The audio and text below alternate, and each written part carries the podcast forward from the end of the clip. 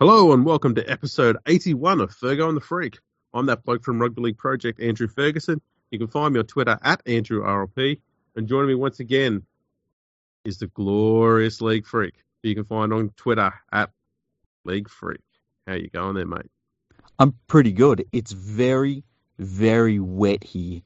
Um, extremely wet. It's been raining all night.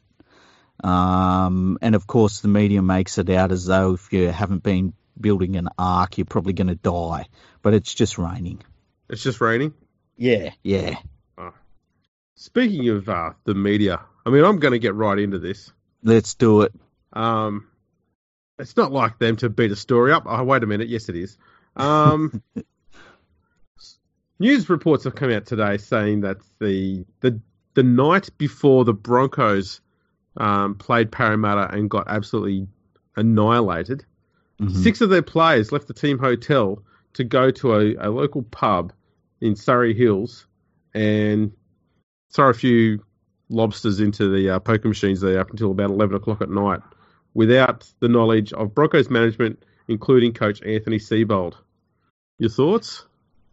Okay, so uh, there's a couple of things here. First of all, rugby league players have a very different day job from everyone else. So they've got to be physically prepared to be at their physical peak from anywhere between 2 p.m.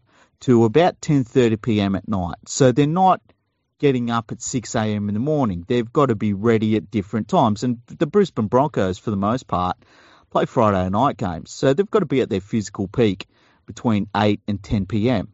So they don't go to bed at 10 o'clock. They, you know, they don't have their milk and cookies and, you know, fall asleep being read bedtime stories like that. They, they have a different, you know, day than what most people have. So when everything's like winding down for everyone else, these guys are wide awake. And what are you going to do? They're in a different city. Do people want them to sit and twiddle their thumbs in the hotel room? Like you, you know, you would. You'd go out if they were seen having a meal up until eleven o'clock. Would that be okay? They were reported to not be drinking. Uh, like you know, it it comes back to well, you've got to have these. You've got to wear what we tell you and do the activities that we believe are good. Like I just don't understand what the story is here, and I think that it's it's just a beat up. It's a flat out beat up. I've got no problems with what they did. Um, they if they weren't drinking, fine, not a problem. Yeah, I'm looking at this thinking that the headline should be um, "Crisis: Rugby League players support local business." Yeah. oh man, and you know, and, and like what if they weren't playing poker machines? If they were just sitting there drinking lemonades, would we have read about this? If they were drinking, if they were in a, you know, I don't know, say they were in the hotel lobby that they stayed at and just talking, we wouldn't have heard about this. But it's because, and it's always a popular pub. Like it's never an unpopular pub. It's never a quiet pub. It's oh, they went to a popular pub and they were seen out together, and there was a group of them, and it's like just calm down. It's never some ramshackle joint that's you know on its last legs about to close its doors. Yeah. Um, it's always popular. Um, like they literally, the article says they left before 11 p.m. and only one player stayed behind, and he just quietly played the poker machines. Like, I, it's very, very strange to me that this is being turned into something. Well, it's because they lost by 58 points to nil. I think if the Broncos had have won this game 58 nil, this mm. story here doesn't see the light of day. Yeah. But what what this is is fishing for something that's not quite there in the mm. hope that it creates something that leads to another story, such as players getting in, getting suspended or yeah. you know someone getting sacked or something like that. If it leads to that, then they go, we kind of created a story, which created another new story. We've generated our own work. Hooray! Yeah, yeah. and if you have a look at the the what is being talked about today in a lot of the media stuff outside of this it's pe- it's like 80% of the sports news today is the sports media talking about what journalists have said about events that journalists are talking about. Like it's not about what's actually happened on sporting fields. No, that's right. That's right. There's no one's no no one who's being paid the top the top money anymore is commentating with any analytical nous mm. about what goes on on the actual football field. Like, when was the last time you saw any top line journo at the Sydney Morning Herald or um, the Daily Telly, the Courier Mail, for example, um, who wrote about why the Melbourne Storm was so good on the field or why the Titans were so bad on the field? Yeah. Like you were just saying, you just were telling me before there was an article about the super secret way that the Storm are getting good young players. And you were telling me about it, and I'm thinking to myself, contracts? Like, yeah, th- there wasn't right. any super secret thing. It was like they they signed contracts with players. Yeah, they've got very, very, very good talent scouts. Yeah, and brilliant recruitment people. Yeah, it wasn't there, like there was no secret. No, and Bellamy will tell you himself that he's not the he's not the sole reason why that club's done so well and had so many good players come through there. He's never mm. taken full credit for it. Mm. He knows that there's good people in there doing a lot of that hard work. Makes his job easier. Leaves him to focus solely on making the team better on the field. Mm-hmm. Any good coach has those people around them. Poor coaches don't have them around them, and they're poor coaches as well. Yeah, it's just yeah, it's no secret. But this story about the pub thing, um, as I said, if they if they had have gone to say the local Masonic lodge and had say some some uh, Pepsi Max while playing Monopoly till eleven thirty at night, yeah, do you think anyone would give a shit? No, I can't see how this is any different. The only thing they've done here, okay, is the the fact that they were on poker machines. They've demonized the poker machines to make it look like they're doing something bad. Mm-hmm. Yeah, that's the premise here. Poker machines are bad. Yeah, pretty much. Um, and they were doing something bad because on the pokies they weren't on alcohol, but let's find some other vice that we yeah. can attach to them that's negative and build a negative connotation around that and make it out like some sort of massive bloody um, drama that's going on with the club and there's a culture problem and all sort of crap. And on. no. You know what? You've nailed it on the head. They looked for a vice. That's what they did. They, and it was gambling. Yeah. And, you know, it just unbelievable. And I could think of a million other activities that these players could have done. Like if they had said that these players were at a golf driving range until 11 p.m. I, I think most people would have been like, "Oh, that's that's actually pretty good. That's like team bonding, you know." But they were sitting around on poker machines. Oh, you know what that means? Oh, it's like what? It's they were chilling, man chilling before a game. Um, I don't understand it. Like, I, here's a question for you: the night before a game, keep in mind that that game kicked off at four four p.m. Mm-hmm. How late do you think, if you'd heard that they were out at X a.m., how how late out is too late for a game for you? And I don't know how it works well, for a player. I think a professional athlete would be requiring, okay, um, eight hours of decent sleep. Yeah. Um, also need to have breakfast, a bit of light training or something like that beforehand. So, I think if they if they're home and or at the hotel and in bed by two a.m. Yeah. To me, that would be fine because they'd be getting up at ten. They can have a, a breakfast, have a light training run. Mm-hmm. They've still got five hours or so before the game kicks off. Mm-hmm. I don't I don't know what more needs to be done. It comes down to to I guess as to whatever routine and structures they got in place at the club. Um, yeah, the exactly. fact that no one at the club mentioned this as an issue in the post match presser. It got mentioned nowhere. Yeah. Um, some sources, quotation marks, were the ones who had to tell journos about this. Oh, and by the way, the News Limited papers and everything that are writing about this, the company owns part of the Broncos. Yeah. Just just letting everyone know. So when they say sources and stuff, I'm not saying that there's anything that happened. I'm just saying, you know, News Limited does own. I think they're a majority owner of the Broncos. Yeah, they they own a fair bit of it if they're not. Mm. Um, so yeah, it's th- this story is nothing about trying to create a second follow up story. That's what yeah. it's about. Yeah. So, you know, tonight's on NRL 360. Oh, this is the beauty that the newsroom have got now is that Buzz can put out a story on Monday mm-hmm. in his in his Monday column, and then he can, you know, reiterate that even further on NRL 360 that night. Mm-hmm. So he gets good mileage out of it. And then the next night, someone will put up some other story like this, and then Paul Crawley will come on and, and jibber jabber his way through a conversation and hope that Paul Kent gives him a nod of approval as he's talking to say he's on the right track. Um, and so they'll get more mileage out of that. And then hopefully by Wednesday, they've stirred up enough shit for a club or a player or an administrator to respond. And then bang, there's a third story. Yeah, and you've there's also the stories about uh, Paul Kent said this on NRL 360, which is now it's become a, I mean, it's nearly a daily thing these days with, yeah. uh, you know, they generate their own content and then they write about the generation of their own content, and it's it's not news.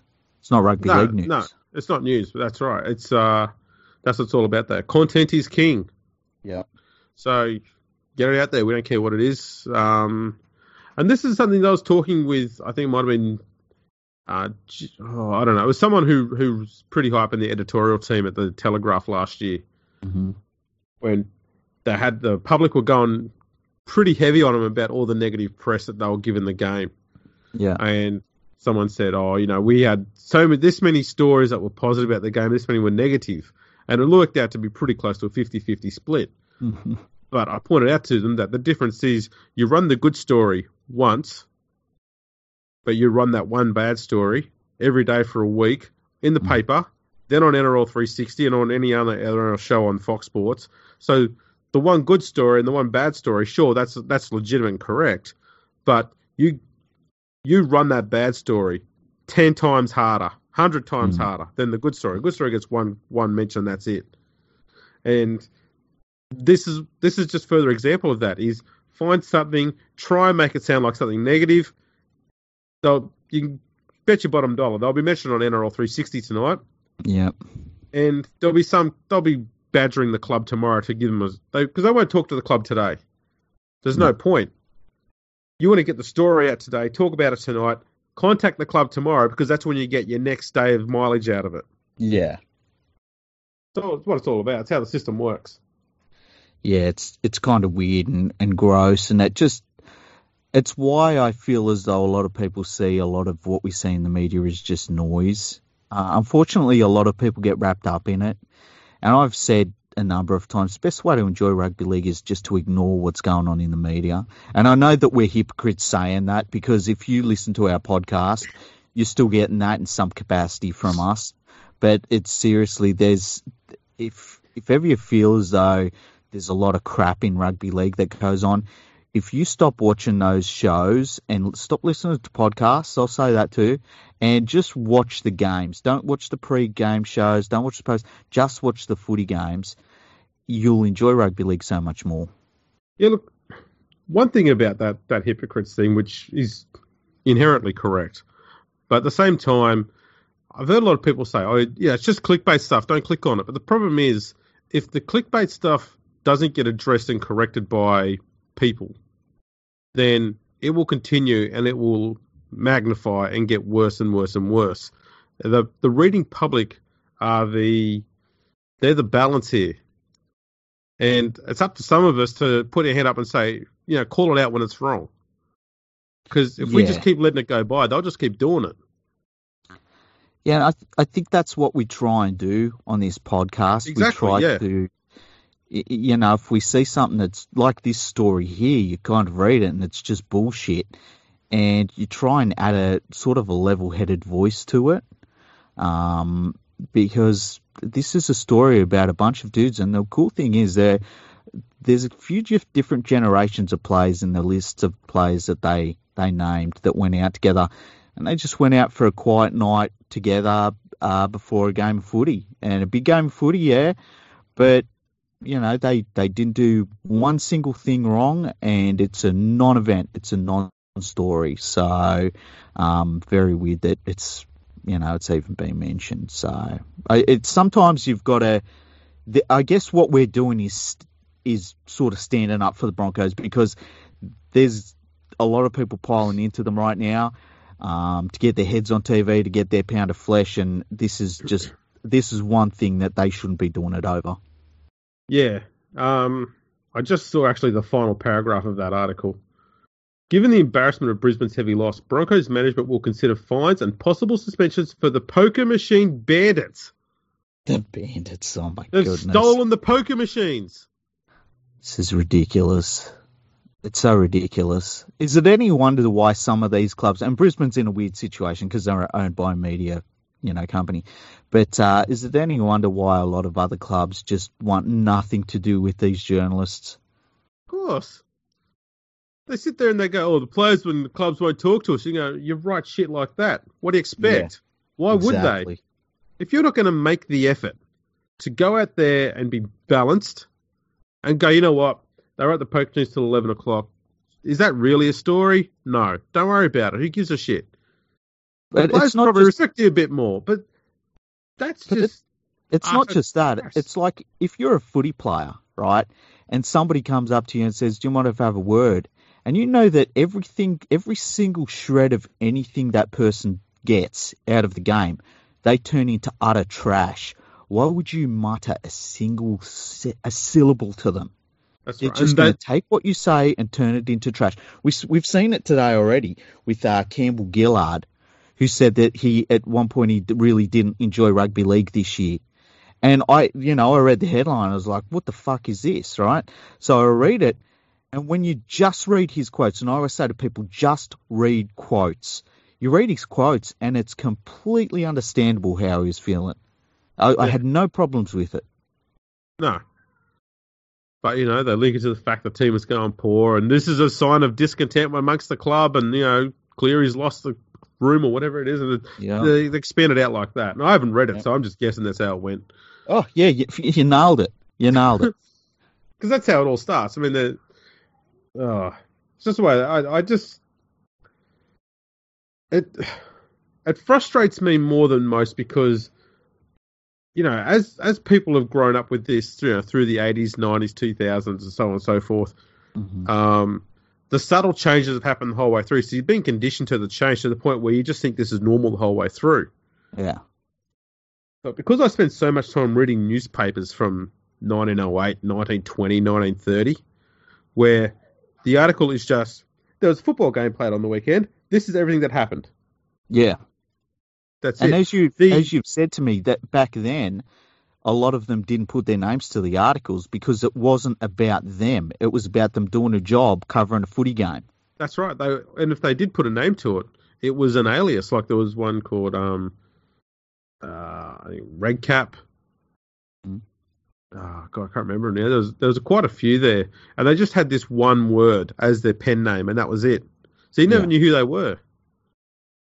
Just bang, that's them. Okay, The glorious league freak. yeah, there you go. Not dickheads like me who go around and put my name to everything. yeah. Disgusting. I'm glad I'm above that, Andrew. oh man. But Oh. no, it's, it's true. Is that the the media today is more about the person writing it than the article itself, until hmm.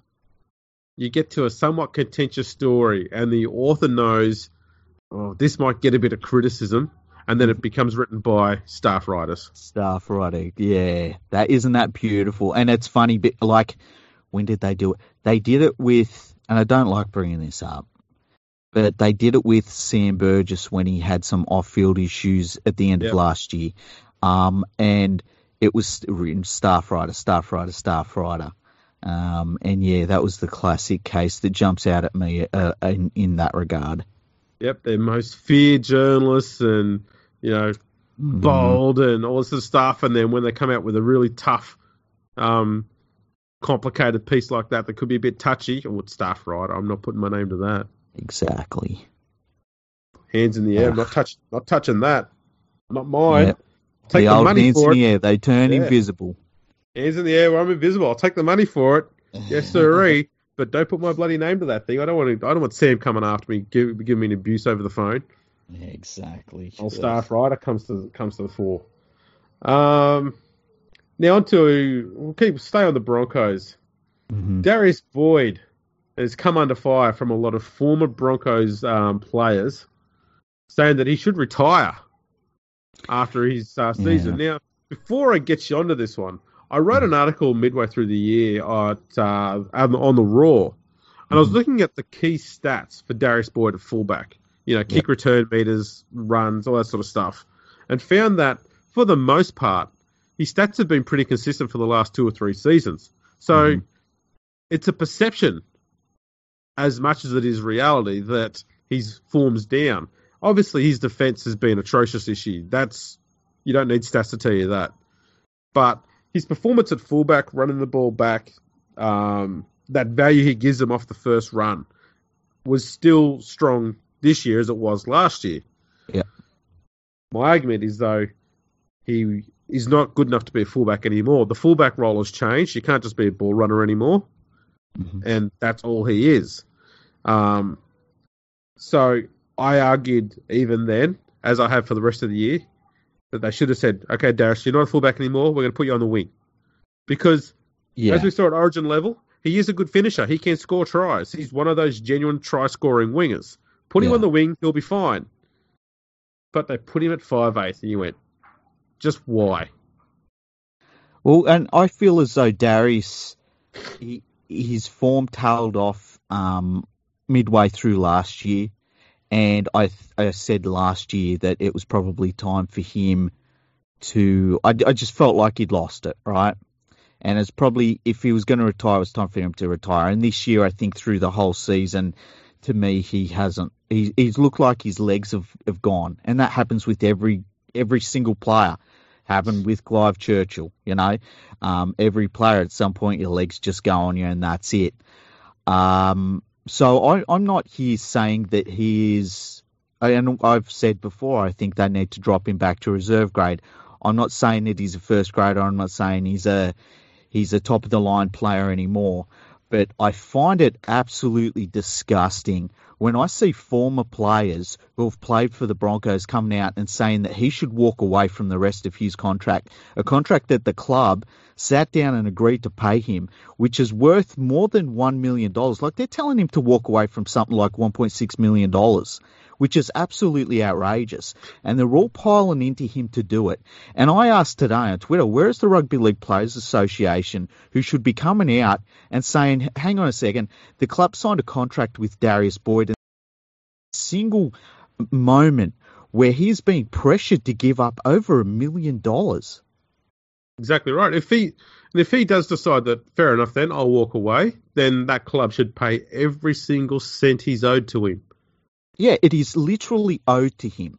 Yeah, You know, it, he, they signed the contract too. It's not like Darius Boyd signed the contract and the Broncos had no control over it. They offered the contract to him, and now they have to fulfill it.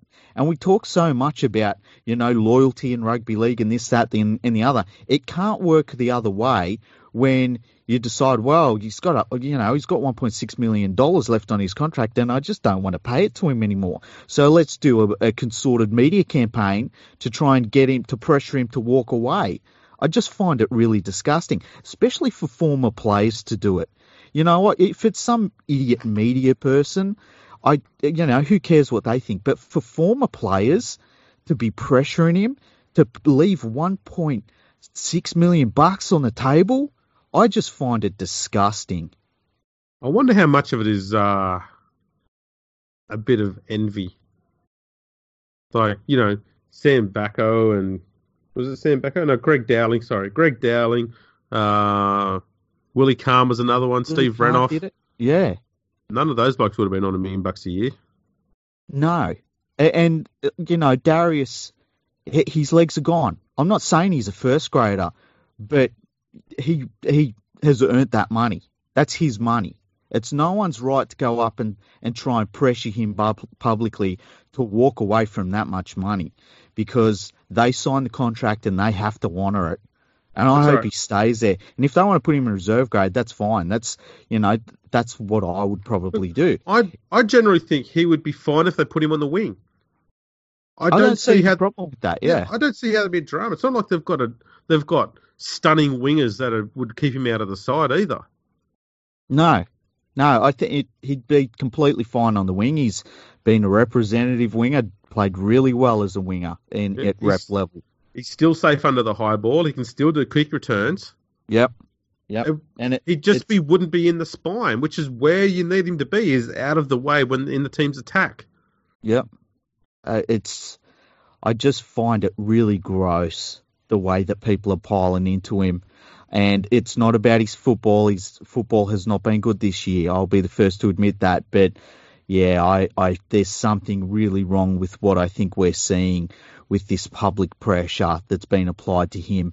And I really do wonder where the Players Association is. How many times do we see these sorts of issues where the Players Association should be howling from the top of their lungs in defence of their own members and they're silent?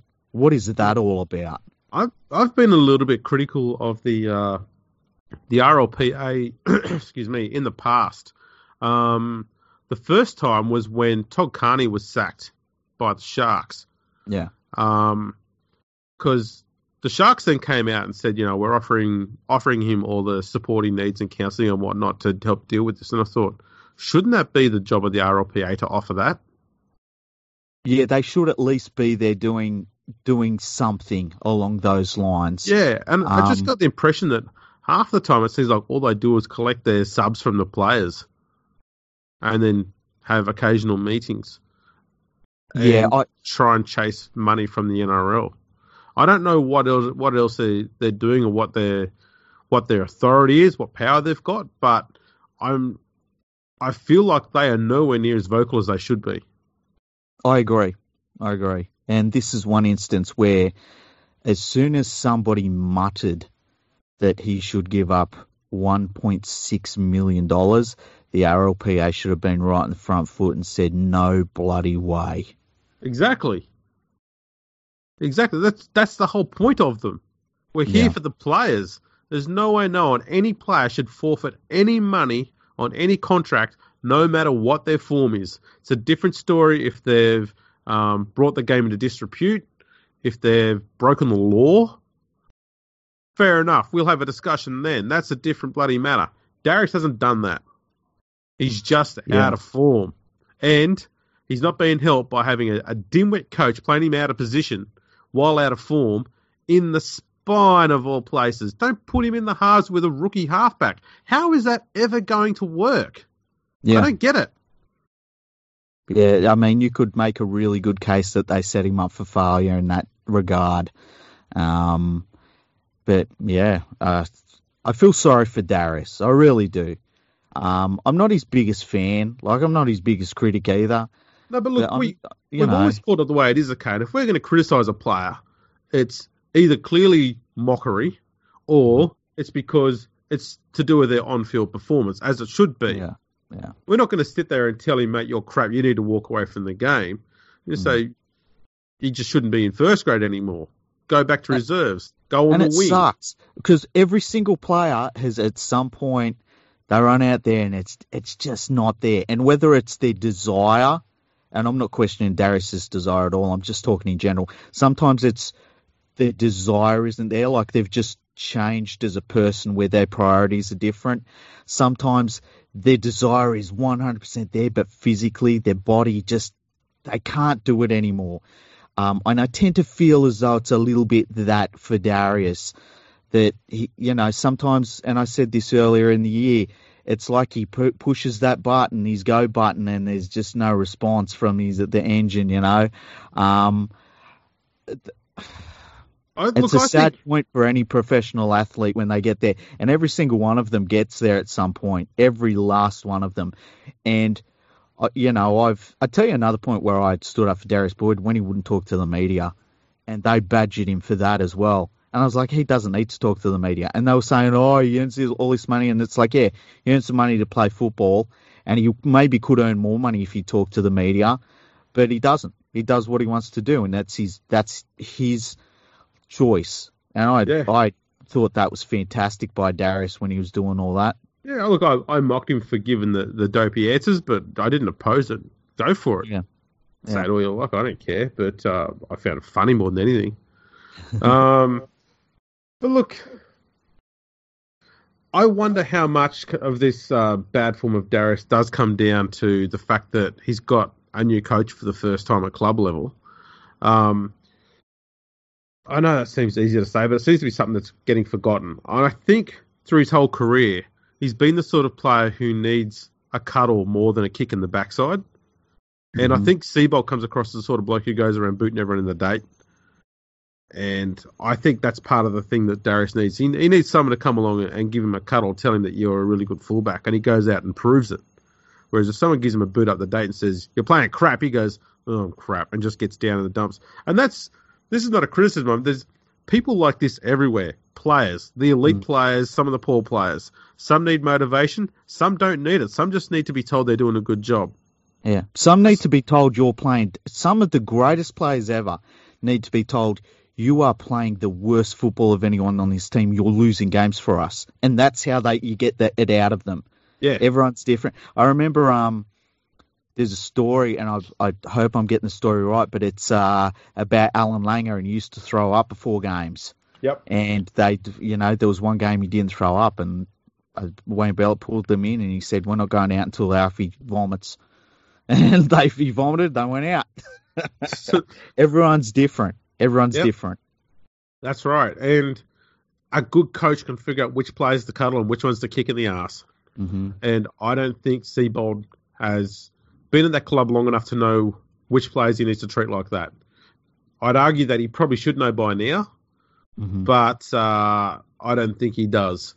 I would also say this Darius Boyd at his very best, at the very peak of his career, if you said he's going to play 5'8 at club level for half a season, I don't think any good rugby league judge would be comfortable with that. No. You know? No. Look, I'll, I'll, put it this way, okay? I think Darius Boyd in, in the prime of his career was kind of like, style wise, Valentine Holmes. You would not put Valentine Holmes at five eight. No. He's just an out and out one. That's all he is. Yeah, he's a he's a, a fullback or a winger, not even a centre. That's right. Yeah. That's all you'd have him as, and that that's where I'd place him. And that's a at the absolute best of his career, and I still think that's that's where he is now. Um, mm-hmm. I wouldn't have him a fullback anymore. As I said, i would put him on the wing. I think he'd be he'd definitely be one of the Broncos' two best wingers in the entire club.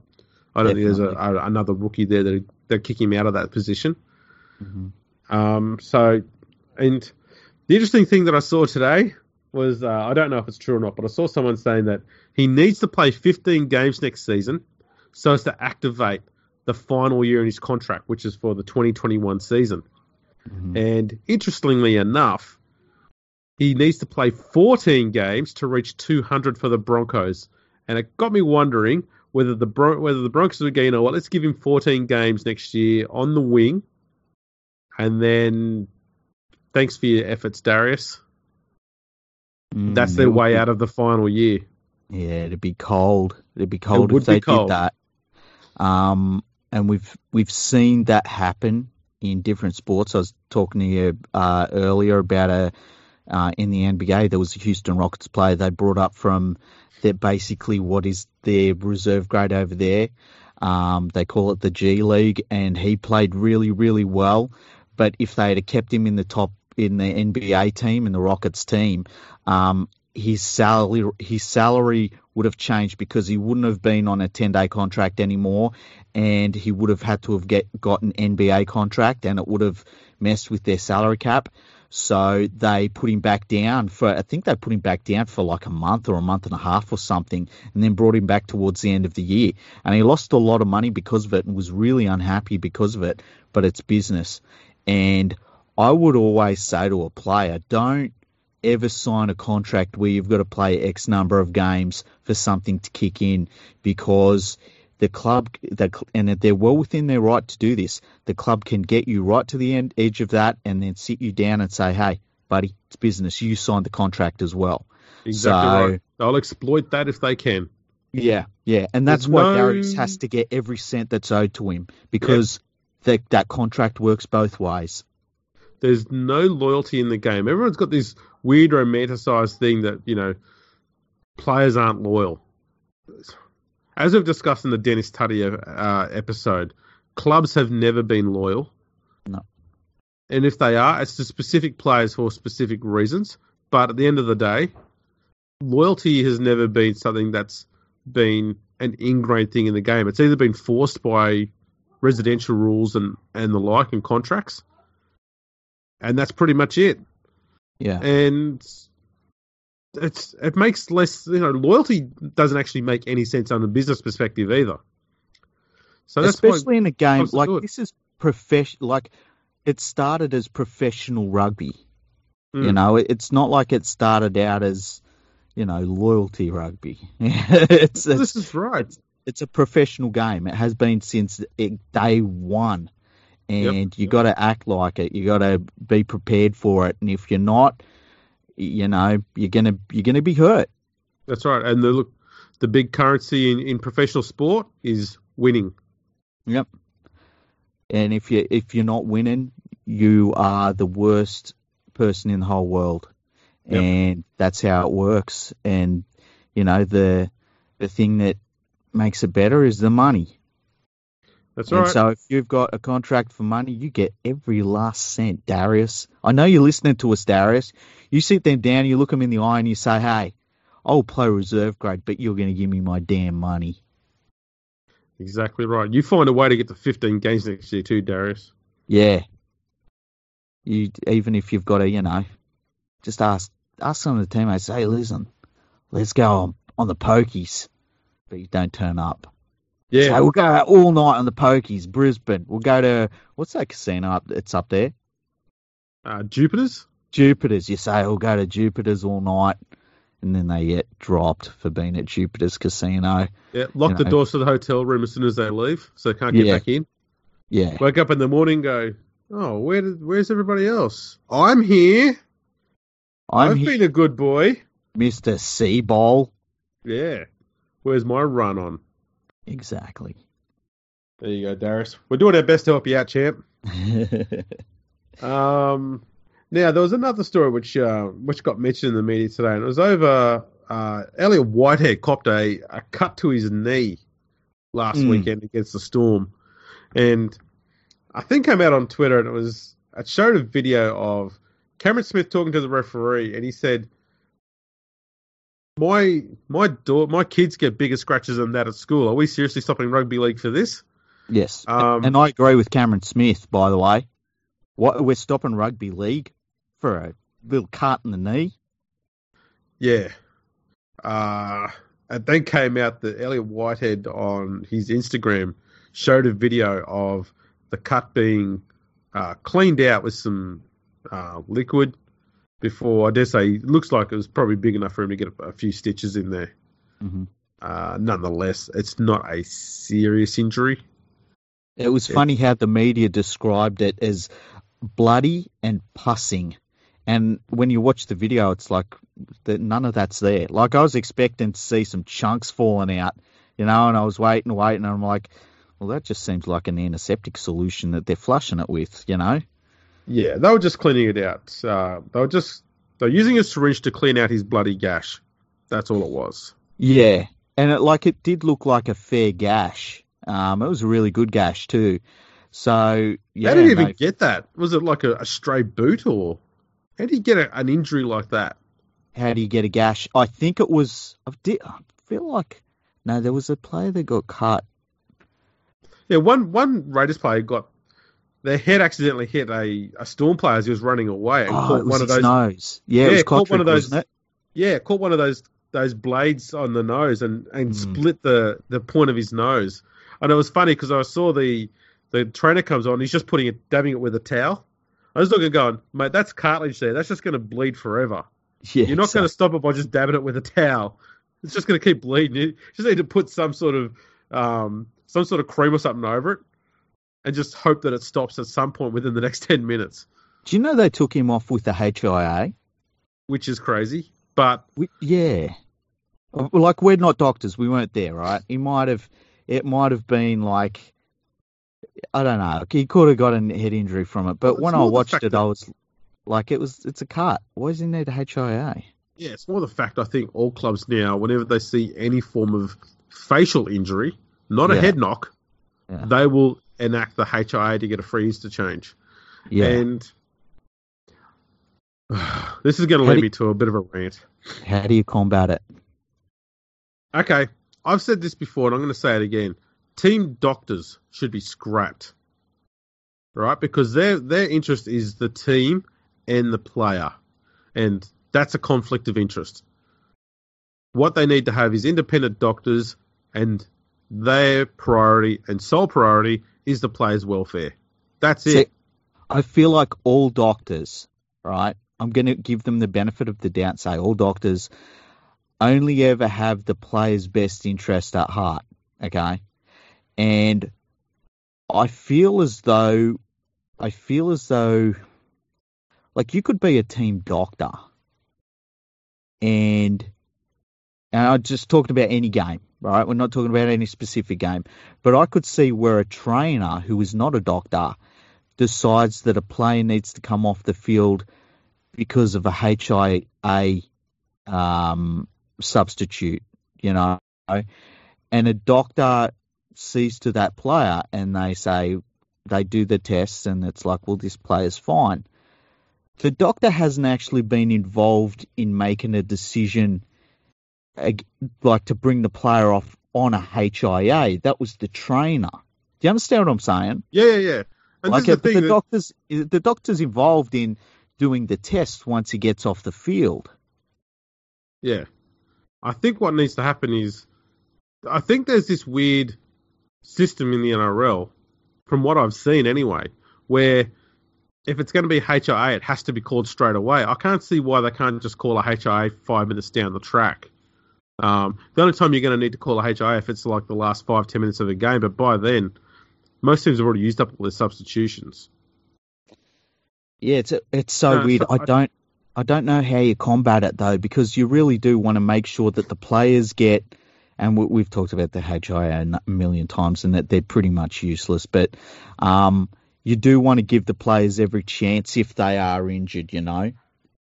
Look, I, I'll put it this way: there should be, if a player's injured, first priority is get them off the field and treat them properly. Don't try and treat them on the field and patch them up. Yeah. Okay, but when you take them off the field, it doesn't count as a substitution until the doctors had a look at him and said he's fine, he can resume to play, hmm or bang, he's injured, he can't go back. If he says he's injured, he can't go back, then doesn't count as a substitution. If he's allowed to go back on, then it will count as one when he goes back on the field, but not when he come off. I tell you what, it would make an interesting scenario if you did that, right? Where you could get a player who is substituted and they're suspected of a HIA issue, right? But if you're later in the game and you need that substitute, like you, you you're making a lot of difficult issues for everybody involved. Like it, all of a sudden, instead of it just being a straight swap, now all of a sudden it's like, well, if I rule this guy out, and I guess it's the way it is now, he's gone for the rest of the game. But imagine if later on, if they said, well, you can get a substitute back if you rule this player out, like that could set up something that's a, a tough issue as well. Well, perhaps reduce the number of interchanges to six then. Because then the if there's if it's going to get exploited, it's only going to get exploited once or twice, which is just going to keep the game where it currently is. Yeah. I, I just don't I don't have the answer for it. Like I don't know. I Well, the alternative is you go back to what we had in the, the 80s and 90s, where as soon as a player comes off the field, they can't go back on. that's it. Yeah. And I find that difficult to go back to. I I, I can't imagine we can do that now with how the game is. Hello, El. I did, did the surprise egg thing, and it's looks like a dinosaur, but it's a lizard. Wow. It's a lizard, and it's a green one. Okay, that's kind of the same thing. Nice. There we go. Um, I've got to have a look at this thing now. This is a Yeah. good- Lizard toy. Did you make that yourself? Yeah, Wow, that's fantastic. It's a green lizard. yeah, What's Well it made out of? Uh, it's, it's out of a Kinder Surprise. yeah. Oh, nice. That's pretty surprise- cool. The surprise egg. Well done, El. I eat it all that. Do you know that Kinder Surprise is banned in the United States? Yeah, I have heard that. Yeah, how weird's that? Yeah. But guns aren't. No, well, don't wanna be- you, you don't have some of that lethal chocolate lying around while you're cleaning your guns around your kid, you know? Think of all the people that those semi-automatic chocolates have killed. Yeah, it's, it Yeah. just happens. Anyway, Yeah. we were talking about football, weren't we? Yes, let's go back to football. Um, so Elliot Whitehead's gash. I tell you one thing I, I would like to say is that I don't like what we're seeing in the game in terms of um, play being stopped for everything. I think it's been exploited now by teams, uh, especially when they're in a defensive position. We're seeing um, trainers pull, pulling up play when players do have literally a, a cut that is, I mean, you look at Cotric on the weekend, that was never going to be stopped on the field. He needed to go off to get that sorted out, but the game was stopped for a long time because of that. Um, so, yeah, I don't like what's happening there, and I think that, and I don't have the solution to it, but I think the NRL needs to look at some sort of steps that are in place in the off season so that we don't see so many stoppages in play for players that could leave the field and get get fixed up, you know, get Well- treated, proper treatment. The HIA one is it was always. I mean, first of all, it's it's woefully inept. It's nowhere near um, good enough. No. and it was always going to get exploited. And I said from the outset, one one possible solution to stop it from being exploited is if a player is ruled to come off the field with a HIA Mhm. uh, for a HIA, then no matter what, they do not return to the field whether they pass the test or not, and they Yeah. also have to take the next the next game off as well to make sure they're as close to recovered as possible. hmm So that automatically forces a team to go, we can't rort the HIA system because we may lose a good player for, for this game and the next one. And Yeah. so, and then you, then you've got the issue then where it swings back the other way and players are kept on the field when they've had a head knock. That's the issue you get there. Mm. So, which is why I think you need to have less power at, with team doctors, and you need to have an independent doctor at the ground to say, no, he's concussed, he can't come back on. Yeah, and I think that they've got that actually. I think the NRL has an appointed doctor that they they do that sort of thing with now. They Uh, need to have the authority straight away. Um, Yeah. I think if a player's taken a head knock, generally you can see it. Yep. They come straight off the field. We, Mhm. We're going to be in a situation where we cannot take risks like that anymore. Clubs have got to stop trying to, ex- to find loopholes around player injuries, especially head knocks, because they are going to become liable. And we've got a case at the moment with um, James McManus up at Newcastle hmm where he's trying to sue the club for um, poorly poorly treating him when he had you know a few head knocks, and it led to him having to you know force him into retirement. And he's currently you know putting together a case to sue the club. There's a fair Yeah. chance he'll win that, and if he wins that, that should be the the boot up the ass that every club needs to go. You know, we need to stop trying to rort this system for our own benefit in a game because it could back to bite us hard. I tell you the other thing too, and this is back to the Players Association, and I think of that um, knock that um, oh, what's his name, Cronulla fullback that's no good, Oh, Moylan. Moylan. He took a knock, uh, and it was one on the jaw from Sam Burgess, and he went limp. He was he hit the ground limp, and Yeah. Burgess was put on report, and you could see everything. And Moylan was allowed to play on for about ten to fifteen minutes, and at the time, like you could tell, I, I think we called that game, didn't we? I'm pretty did, sure we yeah. called that game, yeah. And we were saying like, why is Moylan still on? Like he was out, and I don't understand why the Players Association doesn't scream to high heaven when there's issues like that because it's their members' health. Yeah. Like, I, I don't understand why that just is allowed to slide. Like, the Players Association is more than just sorting out the collective bargaining agreement and and doing things with the Men of League Foundation.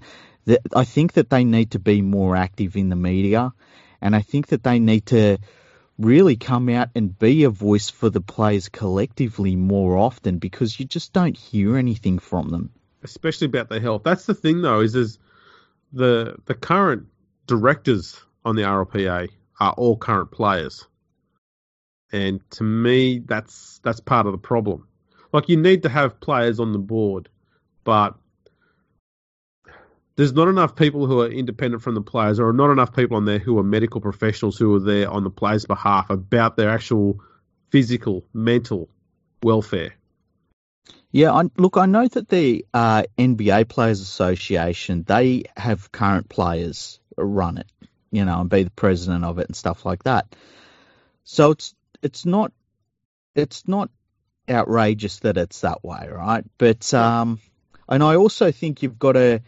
It would be very tempting in an organisation like that to have the board oversee the players and not have too much representation of the players. But then it's like, well, it, then you'd lose the players' representation on their own, you know, their own board. It's it's a funny situation, but I think that one of the things that is going to be difficult for a player that's currently playing and training and all that to really keep an eye on all this sort of stuff and then to be able to come out and have a voice like and for it to not be seen as you know oh and say it's Cameron Smith say oh Cameron Smith is saying this that and the other about the storm the weekend's games and stuff and then oh there's also Cameron Smith who's the player's representative and he's also saying this is a person that is from the RLPA it's it's a difficult dual situation that is really hard to juggle. I would suggest. Yeah, there's uh, there's so the current players that are directors on there, uh, and they're gonna have to have some votes soon because two of them le- have left the game. Uh, Wade Graham, James Maloney, Jeremy Latimore, Joel Thompson, and Cameron Smith, who is the general president. Mm-hmm.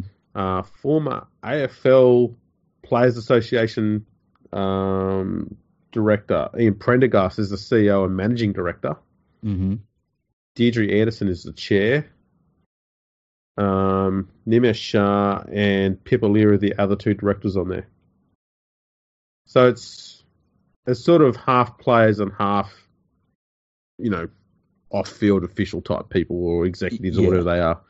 But there's no, from what I can see anyway, I don't think there's any medical professionals in there, and I think they need at least one in there. Because this looks Yeah. to be all about business side of things and not about welfare side of things. Yeah, and you know, and I understand that there's been a need to go in that direction, the business side of things, and the players needed a strong voice in terms of getting the right collective bargaining agreement in place. And look, when they were discussing that, and there was one season, I can't remember what one it was, where they actually started the season without the CBA in place. And I said they should strike. I was like, man, if these players are running out and they haven't got a CBA in place, they're doing they, that's the wrong thing. They need to just not play because that collective bargaining agreement would have been sorted out in a couple of hours if they'd done that.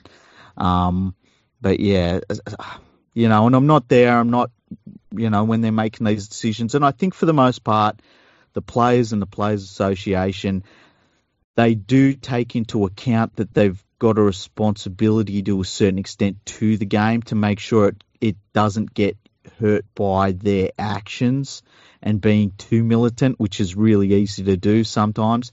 But I do think that they need a little bit more of a voice. Yeah, they are being too quiet at the moment, and they need to get a bit more vocal. Yeah. Um, yeah, can't agree more with that, mate.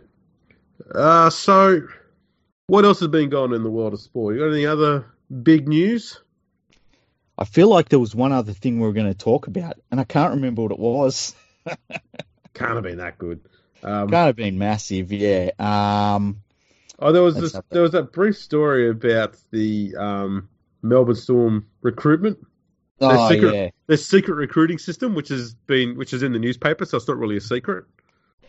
Yeah, it's like when they have the secret, you know, player A holds secret talks, and it's like, oh yeah, they were sitting out the front of a cafe. How secret's Yeah. that supposed to be? Yeah, real real secrets. Yeah, Um, but yeah, I, I liked the, I really liked the, um, you know, the big secret way of recruiting players. It's yeah, offering them contracts if they think they're good. exactly. Uh, I'll have a quick gander here at the teams that have been like, named for this weekend. Yep.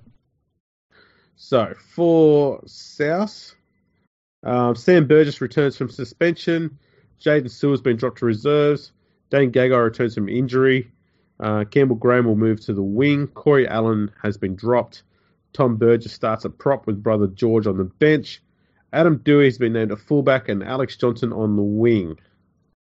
For Okay. Manly, Martin Taupau returns from suspension. Sean Keppie uh, moves to the bench and simply drops to the Reggies. Storm versus Parramatta. Uh, Kane Evans returns from suspension at prop, with Alvaro returning to the bench and Ray Stone dropping out of the side. That is it. Wow, that's everything. Yep. Okay, So that's Melbourne. Melbourne Storm is unchanged. So Craig has not taken on your suggestion at all. Wow.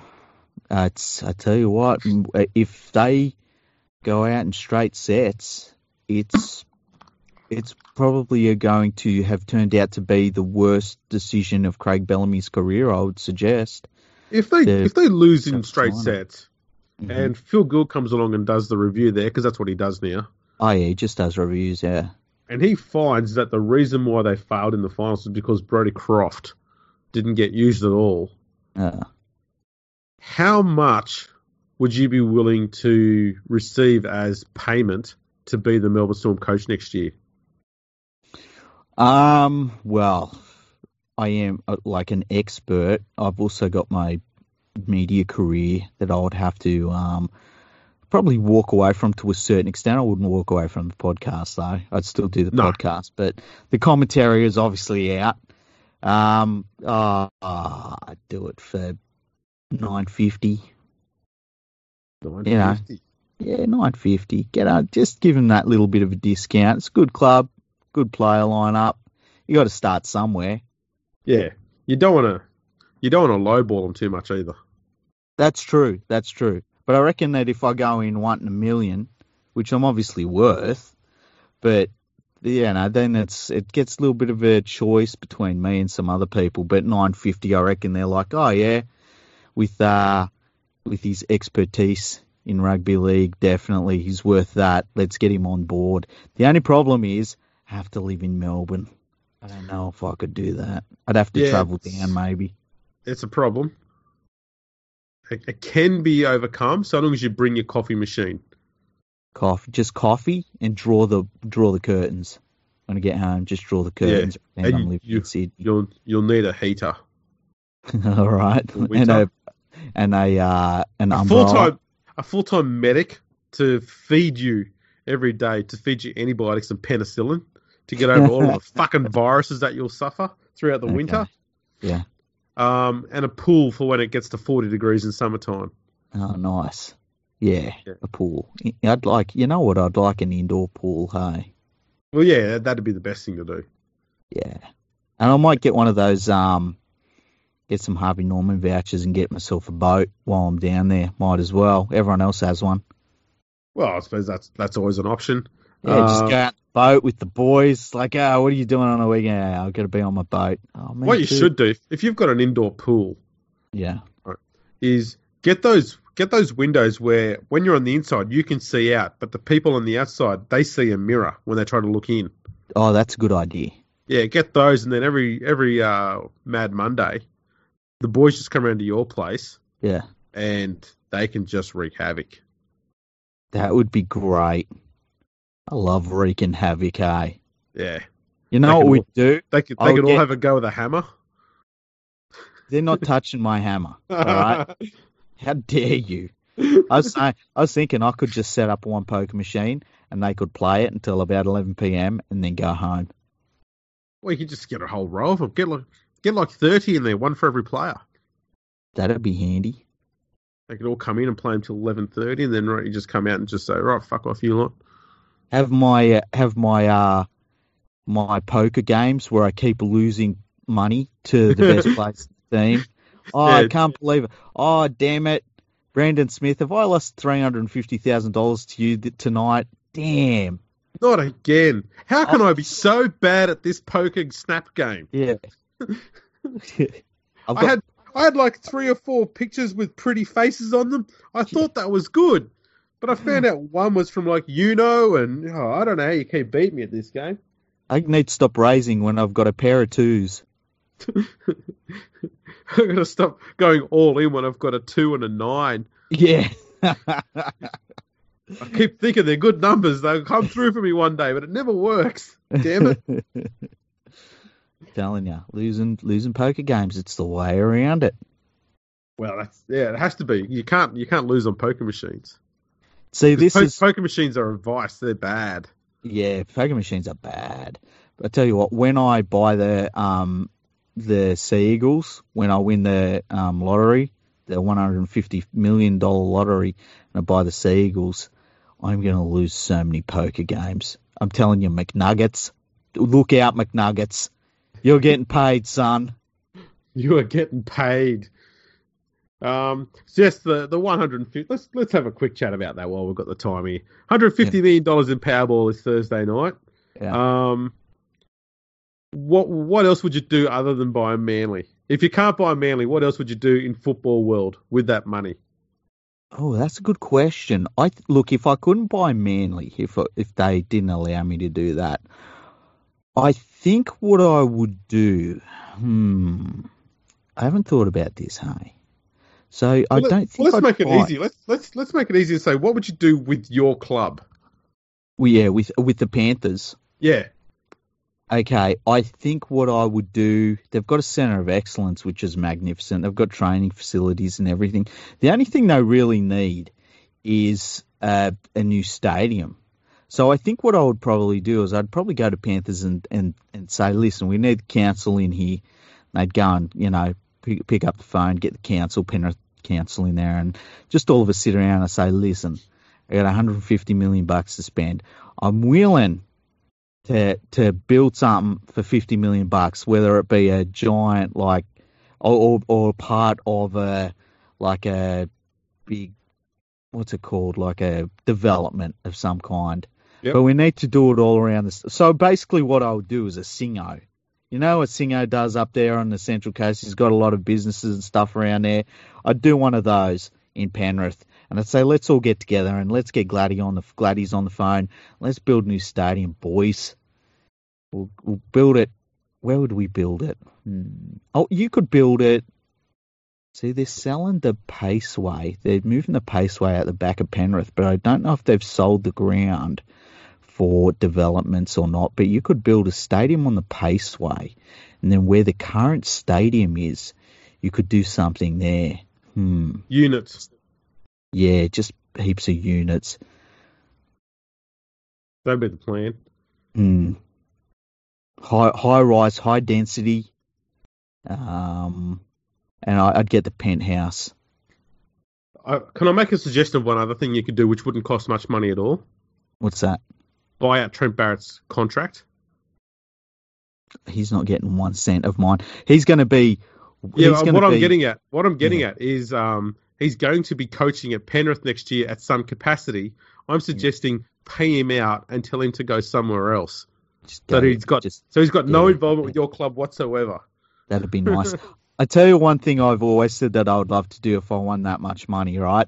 Because I, I would have a compound, and it would be at the back of Penrith somewhere, maybe Castlereagh or something. So I'd have this compound, big fences and stuff like that.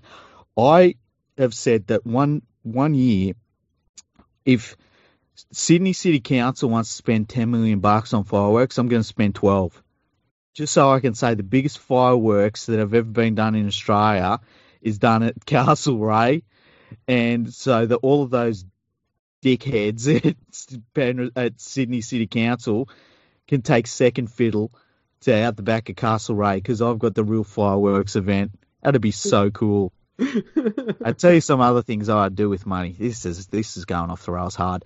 I've I would have a um basically a big dirt paddock where I would smash cars up. Like and I would have a monster truck and I would uh, drive over cars. Like I'd just go to car yards and scrap metal places, anything, and put the cars out the back and you know set them on fire and drive over them on my monster truck just because I could. Uh, what else would I have? I'd like to have a a uh, like uh, Clydesdale horse. Hey, mm just own one. I just want to own, own a Clydesdale. I'd be a bit scared of it. I mean, imagine a Clydesdale kicking you out, it'd kick you across the world if it was angry at you. But yeah, I want to get a Clydesdale horse. Um, and then after that, everything else is basically just alleged behavior that I'd be Yeah. involved. We, which we won't get into because if you do win it and that stuff happens, we don't want to leave a trail of evidence. Exactly. Yeah. Exactly. But none of anything that you hear that I did that was weird, I didn't do it.